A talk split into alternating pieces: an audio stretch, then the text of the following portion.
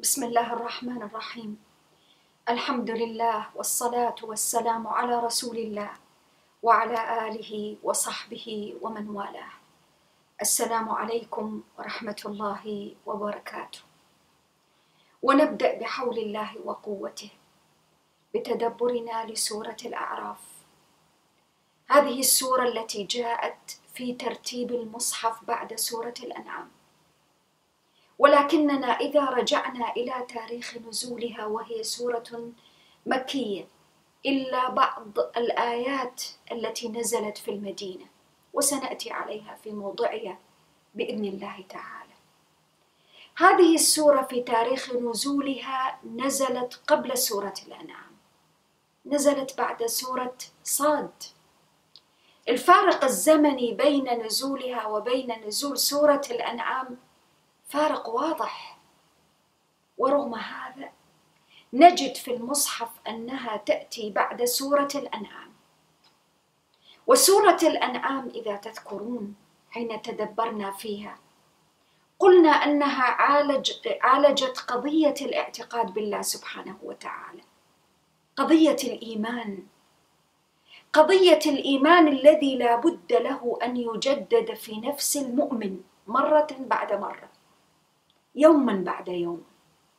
الإيمان الذي يشكل الدافع الحقيقي وراء عمل الإنسان وراء حركة الإنسان في واقع الحياة وراء تصرفاته أخلاقه سلوكياته ما يقول ما يفعل ما يترك ما يأتي. هذا النوع من أنواع الإيمان الذي ركزت الأسس التي قامت عليه سورة الأنعام. جاءت سورة الأعراف وهذا ما ذكرناه في تدبرنا. جاءت سورة الأعراف لتقدم نماذج. نماذج لذلك الإنسان الذي يتحرك وفق دوافع الإيمان. يتحرك في الأرض عطاء ومنعا خيرا وإعمارا وإصلاحا. نهيا عن الفساد والمنكر تحقيقا للخير والمعروف ودعوة إليه. هذا الإيمان الذي جاء أيضا في سورة الأعراف جاءت قضية معالجة هذا الموضوع الأساس والذي يشكل قضية أساسية في القرآن المكي. بل وحتى في المدني قضية الإيمان قضية حاضرة من أعظم مقاصد القرآن العظيم. الإيمان الدافع وراء العمل الصالح. سورة الأنعام انتهت بقوله عز وجل وهو الذي جعلكم خلائف الأرض ورفع بعضكم فوق بعض درجات ليبلوكم فيما آتاكم. إن ربك سريع العقاب وإنه لغفور رحيم. وذكرنا حين تدبرنا في سورة الأنعام أن الآية الأخيرة من سورة الأنعام جاءت بتعيين بتحديد مهمة الإنسان على هذه الأرض. ورفع بعضكم فوق بعض درجات. هذا التفاوت في الرزق في المواهب في الصحة في الأعمال في أشياء في العمر. هذا التفاوت له غاية له حكمة حكمة الابتلاء والاختبار والامتحان. كيف يستطيع كل واحد منا وفق ما آتاه الله عز وجل وحقق له من إمكانيات ومواهب أن يوظفها في مهمته وإنجاز عمله على هذه الأرض. مهمة الخلافة التي أوضحتها منذ بدايات السور في كتاب الله عز وجل سورة البقرة وإذ قال ربك للملائكة إني جاعل في الأرض خليفة. فالله سبحانه وتعالى حدد في هذه الآية في سورة الأنعام أن مهمة الإنسان إذ اتضحت له معالم الإيمان وتجددت في نفسه تلك المعالم أن يقوم بالخلافه أن يعمر أن يسير في الأرض وهو مدرك تماما ومستوعب لطبيعة المهمة التي عينه الله عز وجل. في إنجازها وإتمامها. والذي يلفت النظر أن سورة الأعراف بدأت بالحديث عن المنهج كما سنأتي عليه رغم أنها كما ذكرنا تدبروا معي نزلت قبل سورة الأنعام. ونحن ذكرنا في أكثر من موضوع أن من أعظم قواعد التدبر أن يدرك المتدبر ويبحث عن ذاك التناسق العجيب والتناسب المعجز بين آيات وسور القرآن العظيم؟ رغم اختلاف الفارق الزمني في قضية النزول وفي ترتيب المصحف كما أوقفه النبي صلى الله عليه وآله وسلم. تدبروا معي في أوائل سورة الأعراف. سورة الأعراف كما ذكرنا من طوال السور المكية بل هي من طوال السور زادت آياتها على المئتي آية. ربي عز وجل يقول في بداية السورة ألف لام ميم صاد الحروف المقطعة التي ذكرنا. أن الله عز وجل جاء بها في آيات في سور عديدة وخاصة تلك السور التي بدأت بالحديث عن القرآن. صحيح المفسرون اختلفوا في تفسير معاني هذه الحروف المقطعة. البعض منهم قال مما استأثر الله بعلمه. البعض منهم قال أنها نوع من أنواع الإعجاز لأولئك المخاطبين بهذا القرآن العظيم وخاصة الأمة أمة العرب التي نزل عليها القرآن أول ما نزل.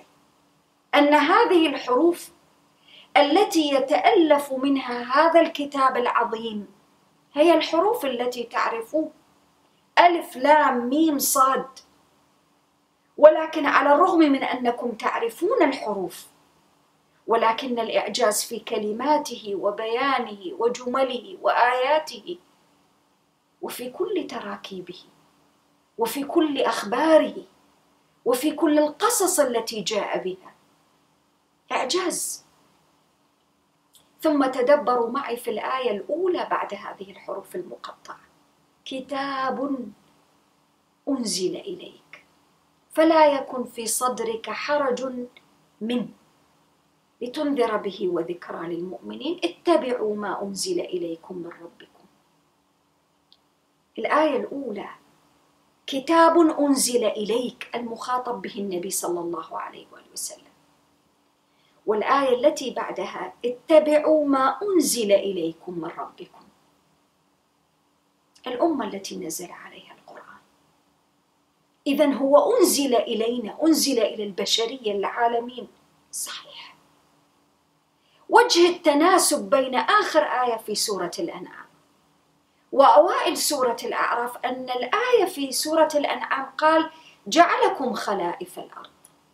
عينك. في هذا المنصب. ولأجل ونحن قد درجنا على قضية ضرب الأمثال لنقترب من المعنى. وهذا شيء جيد يحتاج إليه الإنسان كي يستطيع أن يفهم كيف يمكن أن يقرأ هذا القرآن العظيم في حياته وواقعه. ربي سبحانه وتعالى عين الإنسان بهذه الوظيفة؟ لا يمكن أن يتركه بدون منهج. نحن اعتدنا في حياتنا اليومية. أي إنسان يوظف بوظيفة حتى ولو كانت بسيطة أو متواضعة يعطى جملة من التعليمات. افعل لا تفعل هذه الحقوق لك هذه ليست لك طريقة أخذ الإجازات كل هذه التفاصيل. ولله المثل الأعلى. نحن عينا بهذه المهمة.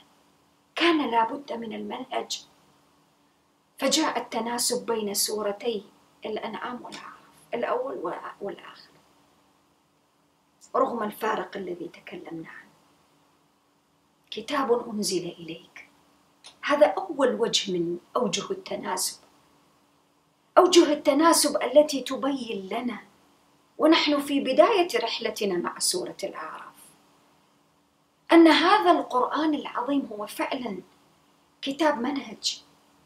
كتاب يعلمني كيف أعيش.